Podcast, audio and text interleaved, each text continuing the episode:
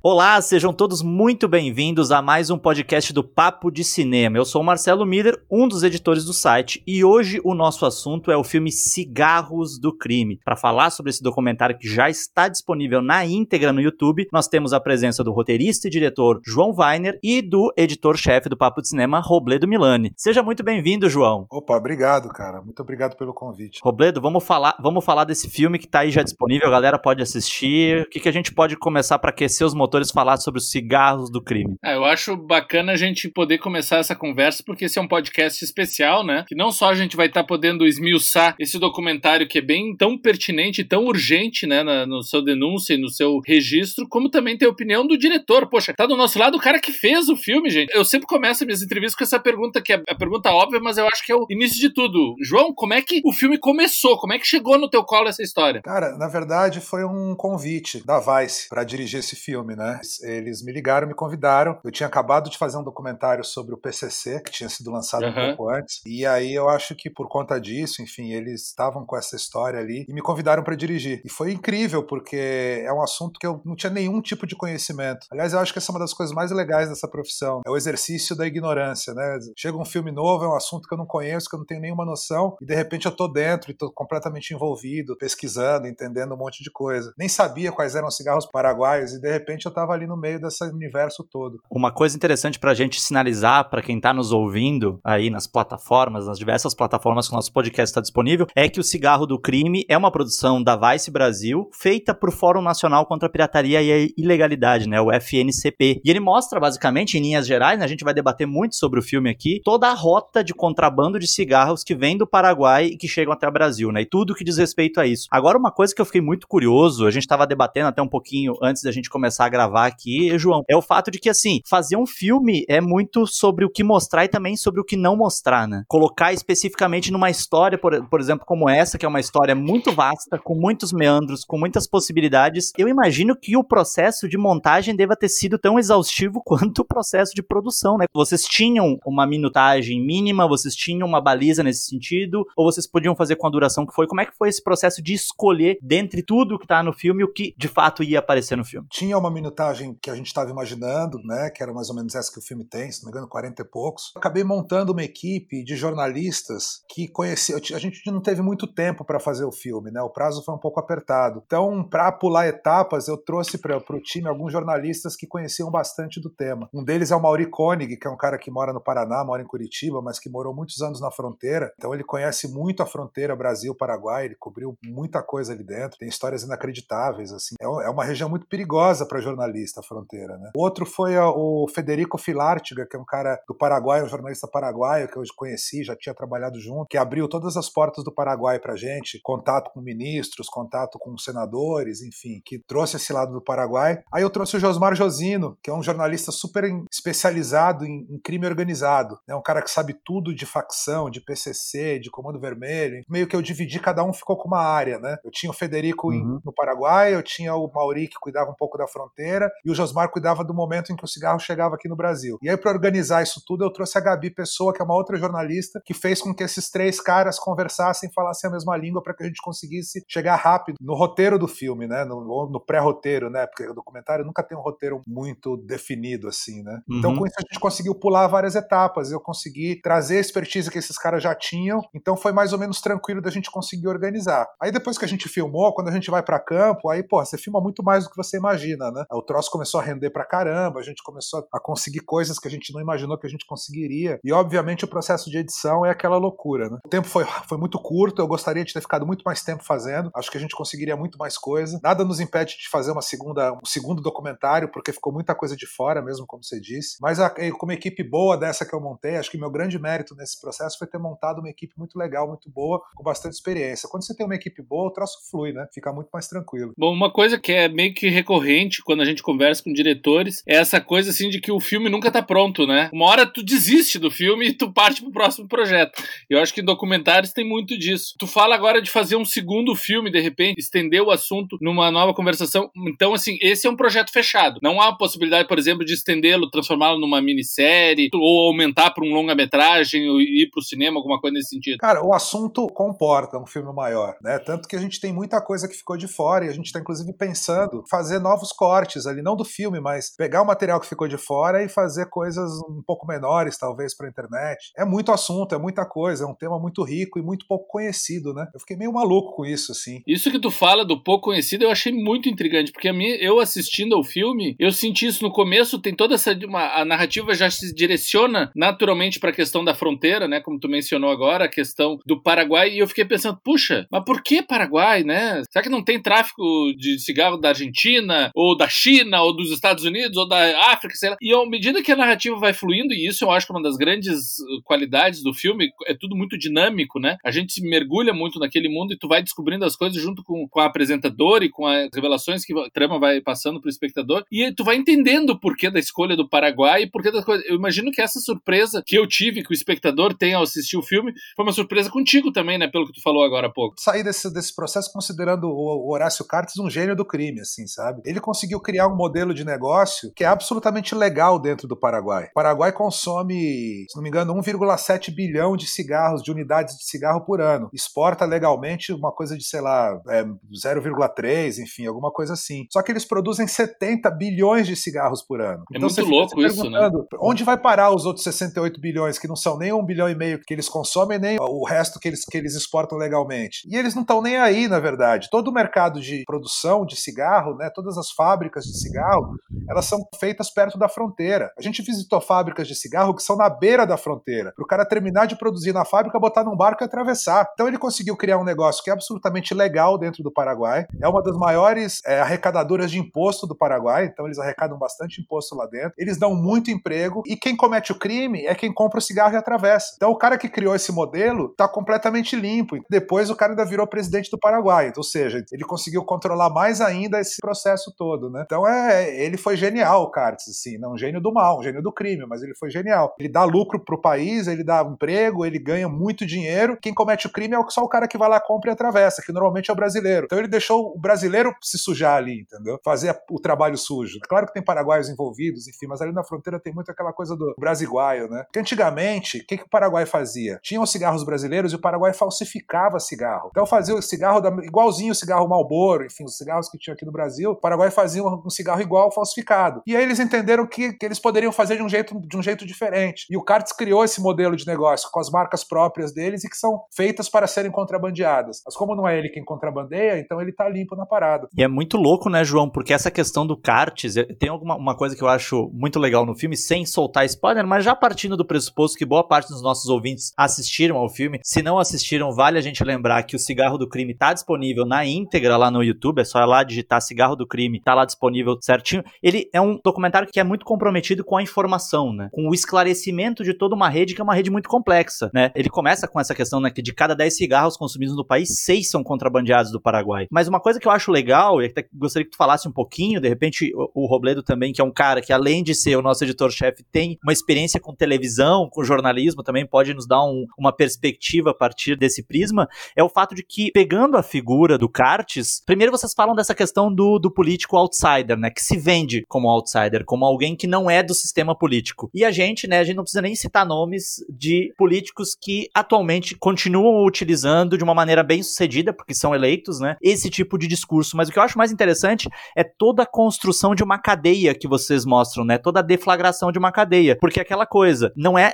pura e simplesmente eu tenho uma demanda e tenho um comprador. É muito mais complexo que isso, né, porque o Brasil se ressente de toda essa dificuldade de lidar com contrabando, mas se o Brasil também não vendesse o tabaco de uma maneira ostensiva para o Paraguai, sabendo que esse tabaco vai para uma indústria que não é autossuficiente, isso não aconteceria. Então, assim, como é que foi esse processo de vocês deflagrarem toda uma cadeia, que é uma cadeia que não começa no Paraguai, não termina no Paraguai e que é muito mais ampla do que isso, né? Pois é, a gente foi, à medida que a gente foi fazendo a pesquisa e que as coisas foram ficando claras, fui ficando encantado com aquilo tudo, assim, né? Um tema que é muito pouco falado, né? As pessoas veem o contrabando de cigarro como um crime menor, né? Como um crime inofensivo. É porque o cigarro é legalizado, enfim, quando o cigarro não é um produto ilegal como são as outras drogas, né? Como a maconha, como a cocaína. Então a gente vê como uma coisa menor, assim. Mas a real é que é muito grave essa questão do contrabando de cigarro, né? O cigarro no Brasil ele tem um imposto muito alto, né? O imposto é de praticamente 70%, se não me engano. Agora esse imposto ele tem um porquê, né? Esse imposto ele, ele existe porque o cigarro é um produto que faz mal, é um, um produto que provoca danos à saúde, isso todo mundo sabe. Então quando você tem um imposto mais alto, você faz com que menos gente fume, e você pega esse dinheiro do cigarro e você reaplica esse dinheiro em campanhas de prevenção para que menos pessoas fumem, políticas de tratamento de saúde, né? Então, quando você fuma e você vai usar uma, um leito no SUS daqui a uns anos, entendeu? Você pagou por isso, com esse imposto alto que o cigarro tem. Uhum. Quando o cara fuma um cigarro paraguaio, ele não está contribuindo com nada, ele não está contribuindo com campanhas de prevenção, ele não está contribuindo com melhorias no sistema de saúde, e quando ele ficar doente e ele tiver que usar um leito do SUS, ele não pagou por aquilo, entendeu? É quase uhum. um plano de saúde que você está fazendo com isso, né? Por outro lado, esse imposto muito alto é o que provoca o contrabando de cigarro. Então, os caras entram com cigarro paraguaio porque lá no Paraguai o imposto é baixo, o imposto é 17%. Então, eles conseguem produzir com um preço muito mais baixo. Então, o cigarro paraguaio chega aqui no Brasil custando 4 reais, enquanto o cigarro mais barato brasileiro custa 7, se não me engano, né? A gente conversou com usuários de cigarro paraguaio e eles todos dizem que eles começaram a fumar o cigarro paraguaio por conta do preço, porque é um produto que você fuma todo dia, cara fuma um, dois maços por dia, então ele tem que comprar todo dia. Três reais de diferença entre um maço de cigarro original e um maço de cigarro contrabandeado, no fim do mês faz uma diferença muito grande. Uma das coisas que eu vi, né, de tudo que a gente viu que poderia ajudar, fazer com que o cigarro paraguaio não tivesse tanta entrada no Brasil, seria uma, um reescalonamento dos impostos. Então fazer com quem fuma o cigarro que é um pouco mais caro, é o cigarro que custa 10, 12 reais, ele passa a custar 15, 16, e o cigarro mais barato paga um pouco menos de imposto. Você mantém a arrecadação para o país, né? Você continua mantendo a arrecadação, você só faz o rico pagar mais e o pobre pagar um pouco menos. Se você tiver um cigarro no mesmo preço do cigarro paraguaio, certamente isso vai enfraquecer demais o cigarro paraguaio. As pessoas não vão ter muito motivo para fumar um cigarro que você não conhece direito a procedência, você não sabe direito como é que ele é feito, você não sabe o que, que tem lá dentro. Né? Tem aquelas lendas de que tinha perna de barata no cigarro paraguaio, tem um monte de lenda que a gente ouviu no processo que eu achei até engraçado. Mas então talvez uma das grandes soluções seja essa, você reescalonar um pouco o imposto, fazer o rico pagar mais e o pobre pagar um pouco menos. E na verdade, como deveria ser tudo, né, cara? Tipo, eu acho que no geral, o rico deveria pagar mais imposto, o pobre deveria pagar menos. João, isso que tu levanta da questão da grande engrenagem, né, que as pessoas não têm noção que elas fazem parte de uma engenharia muito maior, né? Elas são uma parte que faz a, roda girar, né? Então elas não têm essa noção e é muito importante tu perceber porque quando tu troca um cigarro por outro, na verdade, tu tá agravando o sistema de saúde, tu tá levando a questão da violência, tu tá agravando um monte de coisas sem tu perceber. Mas a despeito da questão de que o cigarro é uma droga, né, e faz mal, né, a gente é sabido isso, essa questão da saúde foi uma coisa muito pertinente que me, me, me despertou curiosidade no filme, porque como tu disse antes, o cigarro paraguaio, ainda que seja ilegal no Brasil, lá no Paraguai ele é todo, completamente legal, né? Ele é feito da, de uma maneira legal. Então há uma prática de saúde no Paraguai para verificar se esse cigarro vai causar mal ou não para as pessoas? Tem algum protocolo, alguma coisa? Ou ele é totalmente à la louca, como isso tu tá falando aí, que pode ser muito mais prejudicial à saúde do que o cigarro normal já é por si só? Cara, a real é que a gente não sabe direito isso, né? Quando eles faziam o cigarro falsificado, a gente sabe que eles botavam qualquer merda lá, entendeu? Porque não tem controle nenhum. É um cigarro falsificado, então beleza, põe aí qualquer coisa. Hoje em dia, as fábricas são bem mais modernas. Pelo que eu sei de quem fuma, a qualidade melhorou, porque, enfim, isso é um produto legalizado, é um produto que deve ter algum tipo de controle lá no Paraguai. Obviamente que o Paraguai não deve ter o mesmo tipo de controle que a gente tem aqui, né? Eu não fumo, né? Então eu não tenho muita noção. Mas a galera que fuma, ele, o apelido do cigarro paraguaio é estoura peito, né? Que eu acho. Nossa senhora. E... Acho que é um apelido que já diz tudo, né?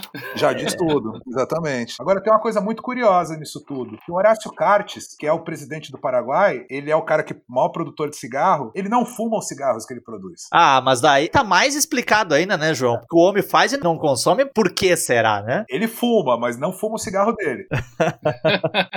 Pior ainda, então. Falando sobre a estrutura do documentário, tá? Essa questão, porque é um documentário bastante jornalístico. Vocês têm uma, uma pauta e vocês vão atrás dessa investigação. O quanto tu já sabia antes do início do filme, só nessas pesquisas prévias, o quanto esse roteiro já estava predeterminado, né? Eu sabia quais os caminhos a serem seguidos e o quanto foi sendo modificado durante o processo de realização do filme. A gente optou por trazer uma linguagem um pouco mais próxima da televisão, né? A gente trouxe uma apresentadora, que é uma coisa que eu, eu não costumo usar muito nos documentários que eu faço. Trouxe a Débora Lopes, que foi apresentadora, né? E, a gente começou a marcar um monte de coisa. A gente tinha uma noção do que, que a gente ia encontrar. A única coisa que a gente não conseguiu marcar, que a gente não conseguiu prever, que a gente não sabia se a gente ia conseguir ou não, era falar com os criminosos, é falar com os contrabandistas, falar com quem. Isso eles não têm assessoria de imprensa para você ligar e marcar uma entrevista.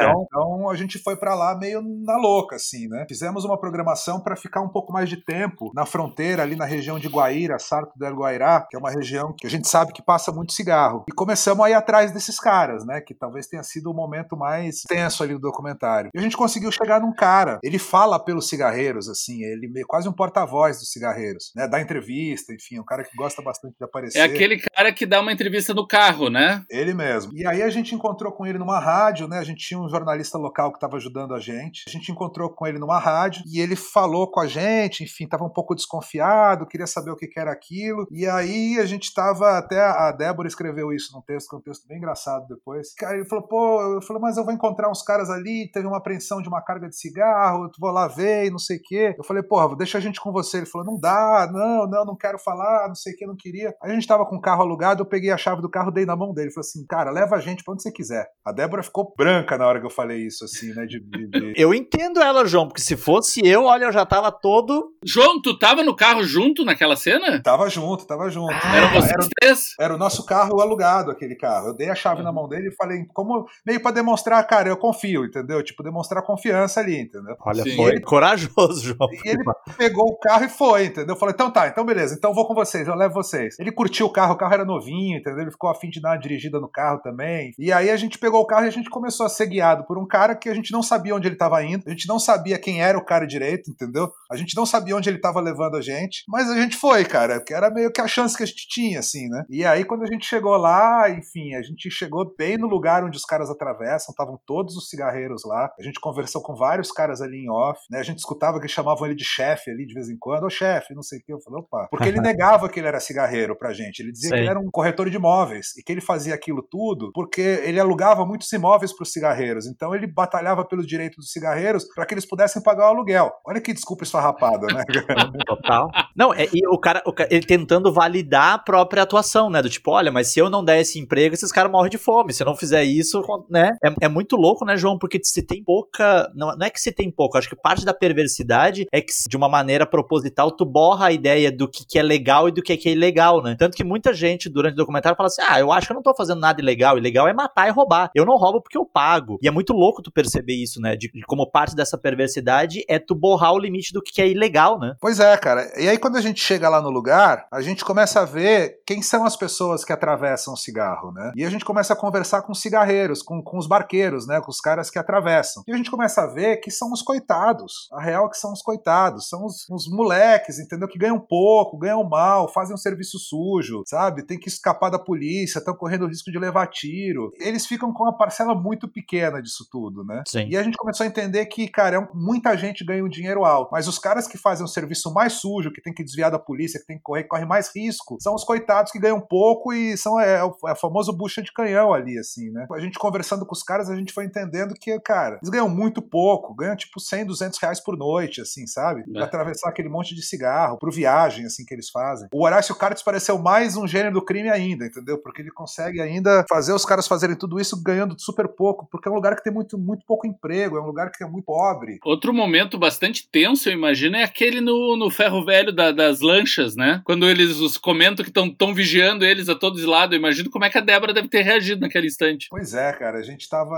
Eles têm olheiro, né? Eles trabalham com esse sistema de olheiro. É muito difícil pra polícia conseguir pegar. Deixa um olheiro na frente do, do posto da Polícia Rodoviária Federal, outro na frente do Nepal, outro na frente da Polícia Federal, outro não sei aonde. Então sai um barco da Polícia Federal pra direita, já tá no grupo de WhatsApp de todo mundo. O grupo da o barco da Polícia Federal saiu, saiu pro lado direito, sentido tal. Todo mundo já sabe, os caras já se intocam. Às vezes os caras, para poder dar um flagrante da Polícia Rodoviária Federal, ele tem que sair de madrugada, ele sai pra direita e ele tem que dar uma volta gigantesca, passar por quatro cidades para fora para poder voltar pro outro lado. Porque se o cara vê o cara saindo pra esquerda, ele já sabe pra onde ele tá indo. Então eles têm que ficar dando esses nós porque eles sabem que eles são observados o tempo todo. E essa cara, deixar um cara parado na frente da delegacia não é crime. Então ele não consegue fazer nada com esse cara. E eles têm um, um aplicativo no celular, os olheiros, que quando a polícia chega, você aperta um botão, apaga tudo. Tem um botão de emergência no celular. E o cara não consegue nem pegar o grupo de WhatsApp, assim, para saber o que, que eles estão falando. São mecanismos simples, assim, mas que são muito eficientes, né? Agora, João, tem uma coisa que é muito, né? O Robledo falou sobre essa questão da tensão, e no documentário, em vários momentos eu fiquei pensando, inclusive como jornalista, que vocês devem ter passado poucas e boas, né? Vocês, porque vocês estão lidando com material absolutamente inflamável, é uma indústria do crime, né? Vocês chegam muito próximos desses atravessadores, dos intermediários. Teve algum momento específico, queria que você, tu falasse um pouquinho sobre isso, mas teve algum momento específico que tu disse assim, cara, aqui a gente tá correndo risco sério? Cara, cara, mais ou menos assim, né? Risco a gente sempre corre, mas o contrabando de cigarro ele tem uma característica de ser um crime um pouco menos violento que o tráfico de drogas, porque as penas são muito baixas. Então uhum. o cara que é preso com uma carga de cigarro, ele não vai ficar muito tempo preso. Ele pode sair, pagar uma fiança e sair, ou o próprio cara que contratou ele muitas vezes paga a fiança. Então não compensa para esses caras cometer muita violência. Ao contrário do tráfico de drogas. O cara que tá, tá levando cocaína ou maconha, ele sabe que se ele for preso, ele vai ficar 12 anos na cadeia para começar. E pode ficar Sim. Muito mais, porque é crime de onda, inafiançável, etc e tal. Então esse cara vai fazer o que ele puder fazer que tiver alcance dele, ele vai matar ou morrer para não ser preso. Então se ele precisar matar, ele mata, entendeu? Numa perseguição dessas. O cara do cigarro não, ele prefere ser preso porque ele sabe que vai pouco tempo ele vai sair. Então tem um pouco menos de violência envolvida do que no tráfico de drogas. Tem uma história muito boa que o Dr. Fux contou pra gente lá, na, que é o superintendente da Polícia Federal em Foz do Iguaçu, que eu achei muito interessante. Ele prendeu um cara, cigarreiro, com uma carga grande de cigarros, e na época o próprio delegado que prendia estipulava fiança. E ele estipulou uma fiança de 30 mil reais para soltar o cara. Uhum. O contrabandista chamou ele num canto e falou assim: doutor, posso pedir um favor? Só pode aumentar um pouco a minha fiança? Ué? O delegado falou assim: ué, mas por quê? Ele falou assim: não, bota uma fiança de 50 mil reais aí, por favor, bota 50 mil. E ele falou: não tô entendendo por quê. Aí o cara explicou para ele: ele falou assim, eu combinei com o cara que me contratou que se eu fosse preso, ele pagava a fiança e me pagava metade do valor da fiança. Então, quanto Meu maior a fiança que eu puser, maior é o dinheiro que eu vou ganhar, entendeu? Se eu ficar quieto. Então, metade do valor da fiança eu ganho para ficar quieto. Então, porra, né? Bota uma fiança mais alta aí. Mas, João, os homens usam até a fiança dentro desse sistema, pelo amor de Deus. Usam, cara, usam. E eles pagam a fiança do cara que vai preso, né? Tem uma coisa muito louca, assim, também que, eu, que a gente percebeu, é que ao contrário do tráfico de drogas, que você tem aquelas guerras de facções, enfim, uma querendo se sobrepor à outra e troca de tiro, sangue, entre os contrabandistas de cigarro, eles são mais unidos, né? Não uhum. tem muito essa coisa de uma facção rival que quer pegar o cigarro da outra, entendeu? Então, muitas vezes, quando eles vão atravessar o cigarro, eles vão em comboio. Eles vão em 10, 12 carros, um atrás do outro, né? Se um carro vai preso, muitas vezes eles têm que dar um carro para a polícia com cigarro para poder passar os outros, né? Porque eles vão pagando propina no caminho, assim, né? Então, muitas vezes o cara fala assim: tá, então tá, você vai me pagar uma propina de tanto, mas desses 10 carros que vão passar, dois eu vou ter que prender para eu dizer que eu peguei alguma coisa. Eles dividem o dinheiro com os que foram presos também. Eles ajudam os que foram presos. Então é quase como se fosse um consórcio, sabe? Todo mundo entra, todo mundo atravessa e depois o, que, o lucro eles dividem pelos 10,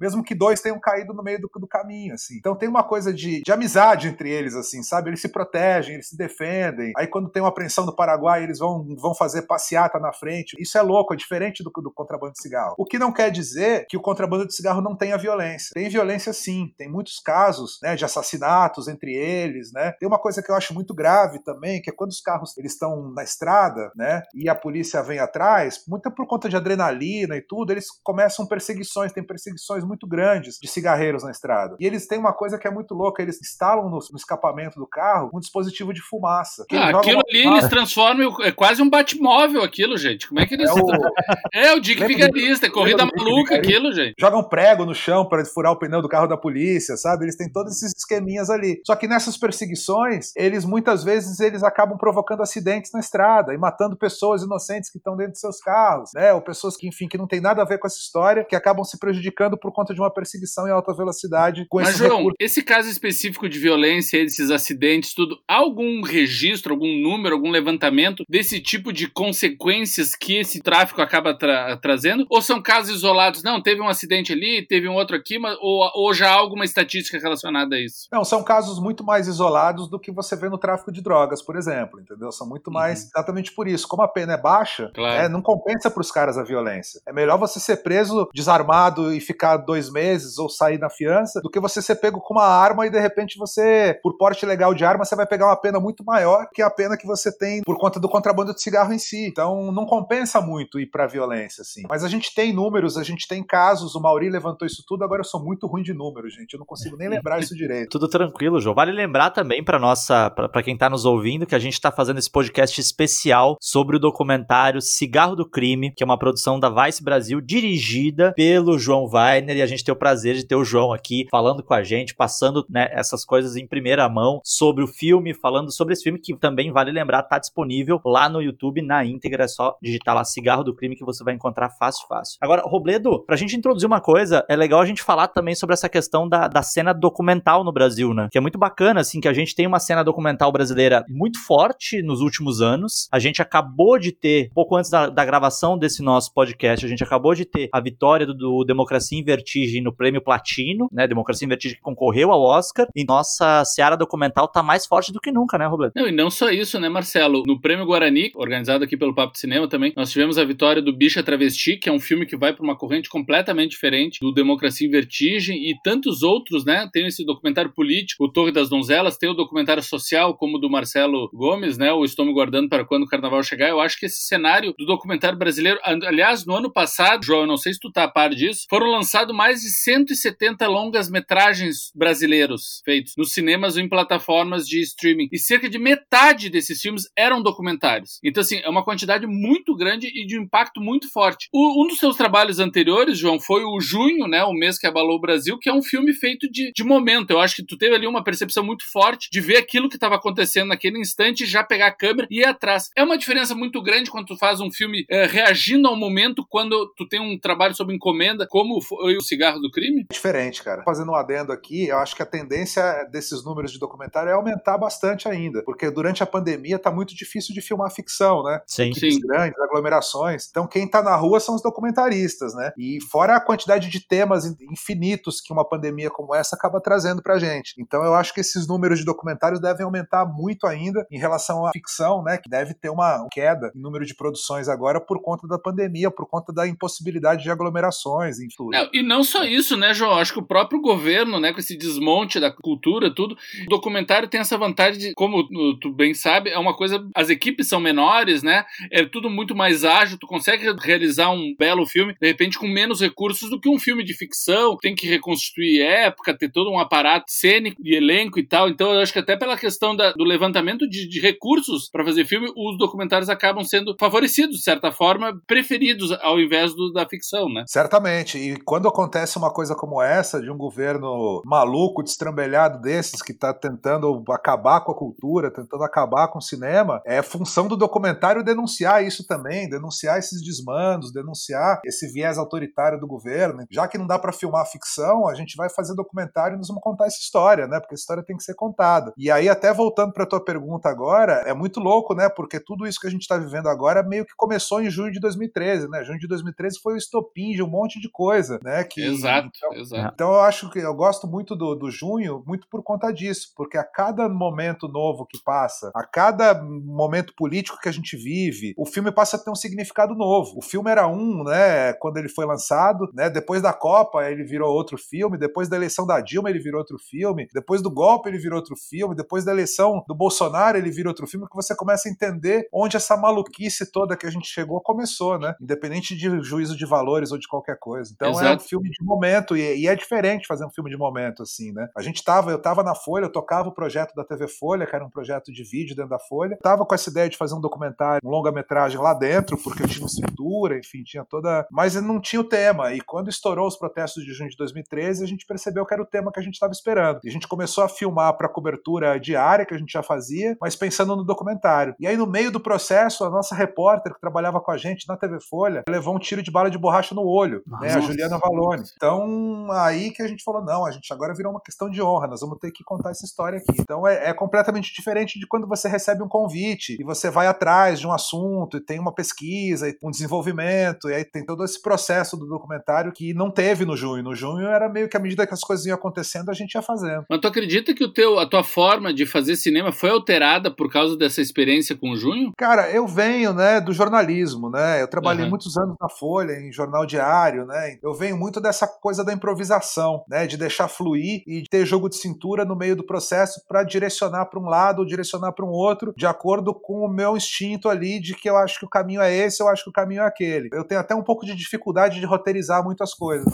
Eu até roteirizo, mas eu gosto muito de deixar um espaço para o imprevisto, assim, né? Eu sempre tô circulando, esperando a aparição do imprevisto, porque o imprevisto é o que faz com que o troço tenha um ouro, assim, né? Agora, por outro lado, é muito legal poder roteirizar, né? Eu fiz um filme contando a história do UFC, né? Do MMA, do primeiro UFC, uhum. Academia de Filmes, né? Pro canal Combate, que depois acabou sendo exibido nos canais do próprio UFC. E era um filme que tinha um orçamento grande. E às vezes eu tava tão acostumado, cara, a trabalhar com orçamento pequeno, a trabalhar na guerrilha, a trabalhar. Esse é o espírito de luta, dinheiro. né? Exatamente, é o espírito, espírito da luta. É. É. é o nome da série. Isso. O meu episódio era o, era o 12 de novembro, né? Que é o dia que foi o dia do primeiro UFC, do, do UFC número 1. Uhum. Eu não sabia o que fazer fazer com o orçamento, não sabia o que fazer com a estrutura, sabe, cara?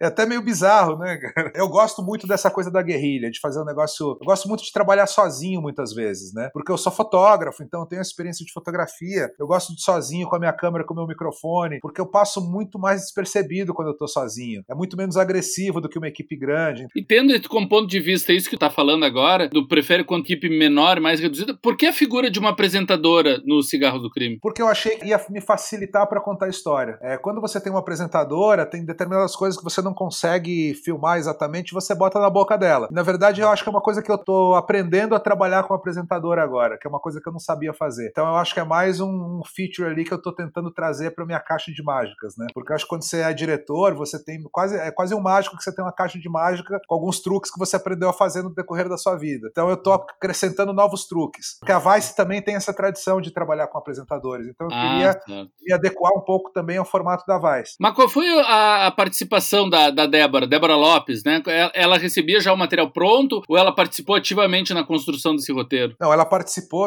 da construção, né? Mas a quem participou mais ativamente foram jornalistas que já conheciam esse universo do contrabando de cigarro. Então a Débora ficou no processo muito mais aprendendo com eles e entendendo como é que funcionava para que ela pudesse conduzir de uma maneira orgânica aquilo tudo. Eu não queria uma apresentadora que lesse um texto ou que ficasse ali meio que, sabe, a reboque do que eu pedia para ela fazer. E João, no, no documentário, tem ao menos uma figura muito conhecida, né? Especialmente do público carioca, mas acabou se tornando uma figura conhecida nacionalmente, que é o Rodrigo Pimentel, ex-capitão do BOP, o autor do Elite da Tropa, que é o livro que acabou gerando o Tropa de Elite, né? E uma coisa me chamou muito a atenção, porque isso em 2018, a gente fez uma visita a um, a um set de um filme que o Rodrigo estava fazendo consultoria, era produtor, que é o Intervenção, que é um filme que deve estar tá estreando daqui a pouquinho, aí acho que passado. Eu assisti, ele mostrou pra gente o ah, filme, eu assisti. Que é, que é feito, que é rodado na Tavares Bastos também, né? Que é a mesma favela onde se dá a conversa do filme, enfim. E eu lembro que um, durante essa coletiva que a gente fez lá com o Rodrigo, ele falou assim: quando eu olho para trás, isso palavras do Rodrigo, quando eu olho para trás, eu penso assim que era uma ingenu ingenuidade absurda no Tropa de Elite a gente colocar a culpa do tráfico no consumidor. Dizer que o consumidor era o culpado e, e forçar isso muito. Assim, quando eu olho lá para trás, eu digo assim, cara, como a gente foi ingênuo. E no cigarro do crime é colocada essa questão, né, da responsabilidade, porque, enfim, né, não sejamos paternalistas, há uma responsabilidade também de quem, consu de quem consome, mas também é uma preocupação, e aí tu me corrige se eu estiver errado, uma preocupação também de não criminalizar. Inclusive com especialistas dizendo, ó, a grande questão é que até do ponto de vista jurídico, a tendência é que criminalize quem menos tem possibilidade de se defender, enfim, as populações mais marginalizadas. Era uma preocupação tua também evitar essa coisa de criminalizar o consumidor, como aconteceu no Tropa, como o Rodrigo mesmo depois lá adiante fez uma meia-culpa dizendo que, que era uma inocência da parte deles? Cara, eu acho que é muito fácil, né, é você botar a culpa no mais fraco. Quando você tem um cara como Horácio Cartes, que tá ganhando milhões, e você vai botar a culpa no porteiro do, né, que, que fuma um cigarro porque ele não tem grana, eu acho injusto isso. Claro que uhum. tem uma uhum. responsabilidade do cara, assim, a gente não pode negar. Mas esse cara não é o responsável por essa cadeia toda, né, de jeito nenhum. Então, eu acho que, tanto que a gente conversa bastante com o Cláudio Ferraz, uhum. que é uhum. um outro delegado do Rio, que é um cara da Polícia Civil, é um cara que tem uma visão completamente diferente à visão do Rodrigo Pimentel em relação a isso. Uhum. Né? Cláudio Ferraz ele é conhecido como caçador de milícias. É um cara muito respeitado, é um cara meio. Ele vem da escola do Hélio Luz. Vocês lembram do Notícias de uma Guerra Particular, aquele Sim. filmar maravilhoso? Sim, claro. O, o, Hélio Luz é aquele, aquele policial sensato que aparece lá, né? No filme, que é uhum. incrível. E que é um cara que tem uma, uma visão muito, muito clara, né? De como funciona aquilo tudo. O Cláudio, ele é um discípulo do Hélio Luz. Ele trabalhou com o Hélio Luz muitos anos. Então ele é um cara que tem essa, essa pegada. E ele contou um negócio pra gente que é muito interessante em relação às milícias, né? As milícias no Rio de Janeiro, eles são territorialistas. É diferente do PCC aqui em São Paulo. Aqui você não tem bairro tomado por uma facção, bairro tomado por outra, né? Aqui você tem o PCC que manda em tudo, né? De uma maneira é, lá de cima, enfim. Não tem fuzil na rua, não tem aquela coisa toda. No Rio não, você tem os territórios, né? Você tem o morro de um, o morro do outro, do Comando Vermelho, do Terceiro Comando, do ADA, e você tem as, os territórios de milícia. E os caras entenderam que quando você domina um território, você não precisa vender só maconha e cocaína. Você pode vender o que você quiser. Sim, pode vender é, tudo, né? É. Inclusive o que é legal, né?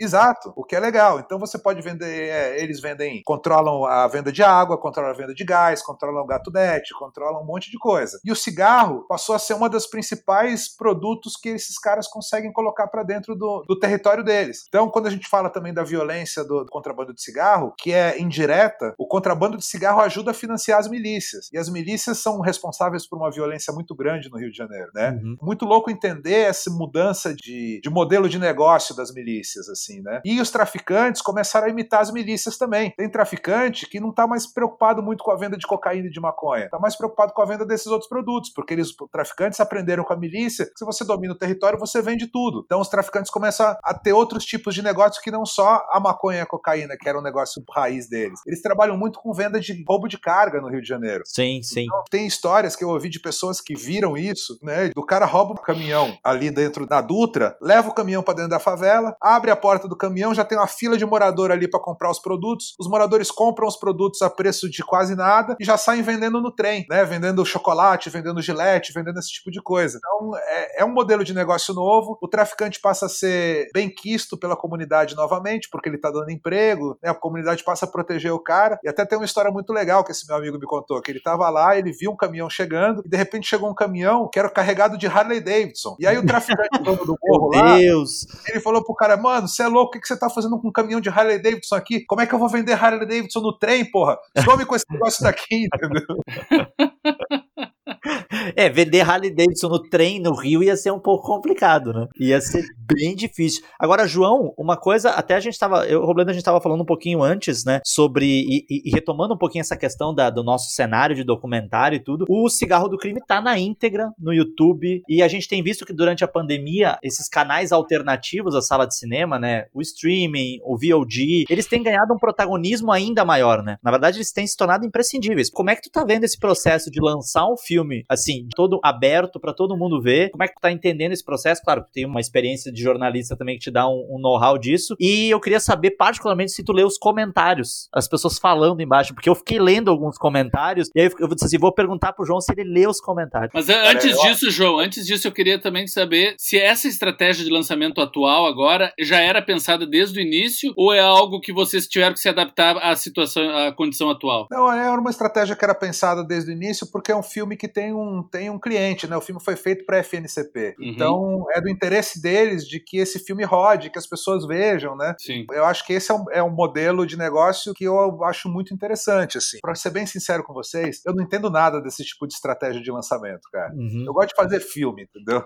Eu gosto de fazer filme, eu gosto de deixar o filme legal, bonitão, entendeu? Depois que, ele, que eu terminei, cara, eu entrego e vou pro próximo, assim, sabe? Porque tem gente muito mais capacitada do que eu pra fazer isso, assim. Eu nem olho de novo depois, assim, não revejo, sabe? Eu gosto de pensar no próximo. Mas tu, tu lê os comentários? Fala pra eu nós. Leio. Ah, fala, fala que eu, eu, duvido, Robledo, que o João não foi lá ler os comentários. Eu leria uma curiosidade imensa para ler assim o que, que as pessoas estão falando. E olha que eu vou dizer, até para quem tá nos ouvindo, fica a dica, vejam o filme e depois leiam os comentários. As pessoas falam muito sobre imposto, diminuir um imposto, algumas falando em diminuir o tamanho do Estado, e aí, enfim, vamos que vamos, né? Eu leio, cara, eu adoro ler comentário. Quando eu fazia a TV Folha, que a gente produzia doczinhos todos os dias, né? Cara, eu tinha uma pasta com os melhores comentários da vida, cara. E tinha uns absurdos, umas coisas que eram tão legais, assim, que às vezes eram mais legais que o vídeo, os comentários. As pessoas são muito loucas, né, cara? Elas tinham comentários incríveis, super pertinentes, mas tinha uns, assim, que eram muito bons, assim, cara. As pessoas são muito loucas e isso que tu fala é uma verdade cada vez mais evidente, né? Mas eu acho que é importante a gente se aproximar dessas pessoas e eu, eu fiquei pensando enquanto assistia o filme, a questão daquela conversa de bar, né? Era, o objetivo daquela, daquela sequência é isso, é justamente se aproximar do espectador. Cara, o objetivo daquela conversa era um pouco, eu queria criar uma narrativa que fosse a Débora voltando da viagem e contando para aqueles dois meninos como é que o cigarro que eles fumam chega até eles, entendeu? Uhum. E, e, obviamente eles não tinham nenhuma noção de como é que esse cigarro chegava até eles, né? Eles não tinham nenhuma noção de toda a cadeia criminosa que tinha por trás do cigarro. Eles não tinham nenhuma noção da, de onde esse cigarro vinha, de como ele atravessava, de tudo que tinha envolvido. Então a, a ideia era meio que criar uma narrativa a partir dessa conversa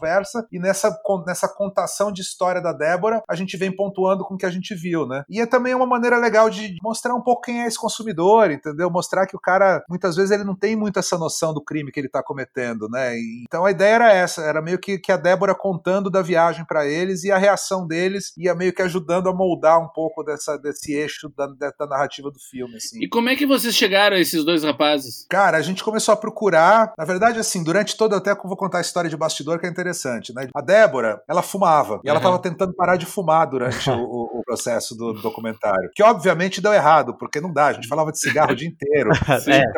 com 500 milhões de cigarros e não sei o que, enfim. E a, e a Débora contou uma história muito boa que um dia ela estava tava em casa e estava com vontade de fumar e não tinha cigarro, e ela ligava pro Edmar, que era o porteiro dela, para pedir um cigarro. E o Edmar dava um eitão para ela, dava um eite, entendeu? Uhum. Quero Paraguai, quero que ele fumava. Então, durante todo o processo, a gente usava o Edmar como personagem, entendeu? Então a Débora perguntava para os caras, mas você acha então que o meu porteiro Edmar que fuma eite, a culpa é dele, dessa cadeia toda, entendeu? Então, vários momentos ela falava do Edmar, ela citava o Edmar. Só que aí, quando a gente voltou pro Brasil, o Edmar tinha sido demitido do prédio dela. E a gente Eita. não encontrava o Edmar. A gente queria que esse cara fosse o Edmar, entendeu? Sim.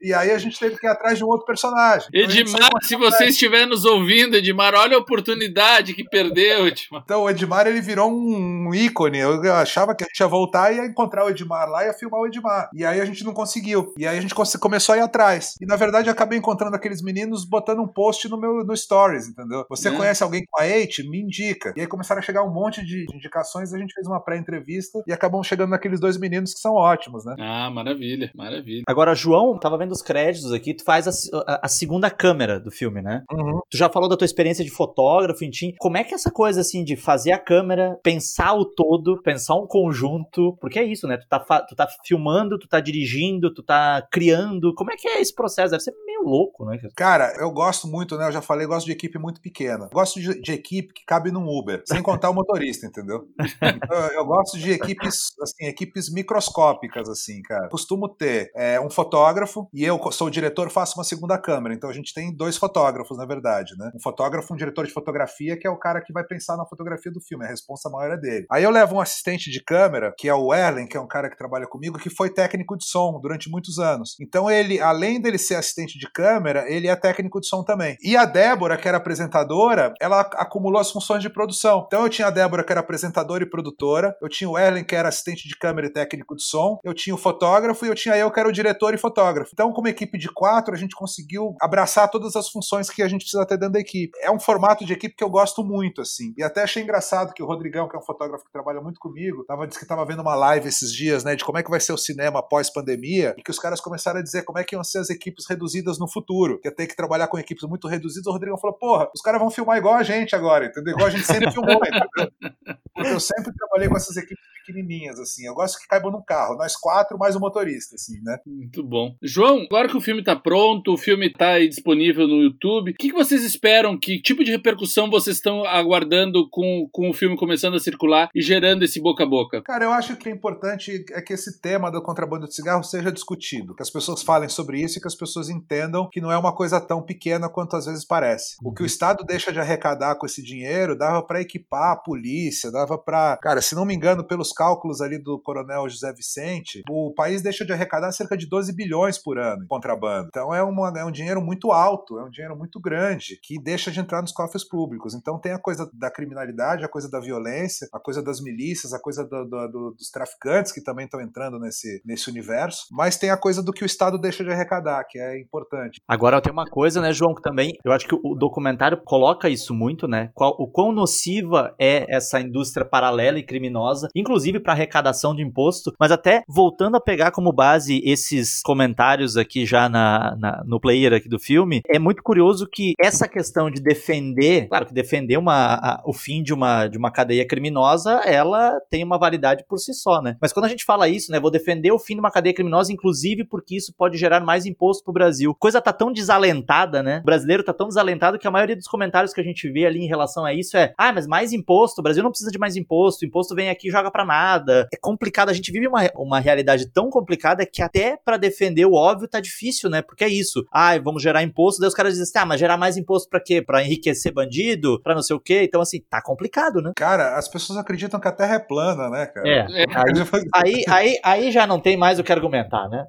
Não tem mais o que argumentar, cara. As pessoas, hoje em dia, a gente tá vivendo um momento, não importa mais a verdade, né? O que importa é a, é a narrativa que, é, que emplaca, né, cara? Isso é muito louco. As pessoas não estão mais preocupadas com, com, com, o real, assim, né? É uma guerra de narrativas, né? É muito Meu louco Deus. isso. É muito louco, é muito louco mesmo. João, esse foi o teu primeiro projeto junto com a Vice? Cara, eu fotografei pra Vice. A Vice número 1 um, tem matéria. Eu escrevi pra Vice também, algumas coisas. Tinha feito um doc branded também pra Vice, né? Que era um negócio com a Budweiser. Tinha feito um outro, mas mais publicidade, assim, né? Doc, doc mesmo, assim, eu acho que esse é o primeiro. E quando eles chegam com essa proposta para ti, eles têm alguma ingerência, eles te entregam alguma coisa pronta? A matriz americana já vem com algo, tem ciência do que tá acontecendo? Como é que é essa relação? Não, a gente desenvolve juntos, né? Uhum. Na verdade, é um processo juntos ali, né? Eu chamei aqueles jornalistas todos, montei um núcleo, mas a gente tá o tempo todo trocando com a Vice. A Vice Brasil tá o tempo todo trocando com a Vice Latam, né? Processo que é feito em conjunto. Nesse caso, foi assim, enfim, é, um, é, um, é um, um filme que tem um cliente, que tem umas características que são um pouco diferentes, assim. Mas é um processo que flui muito,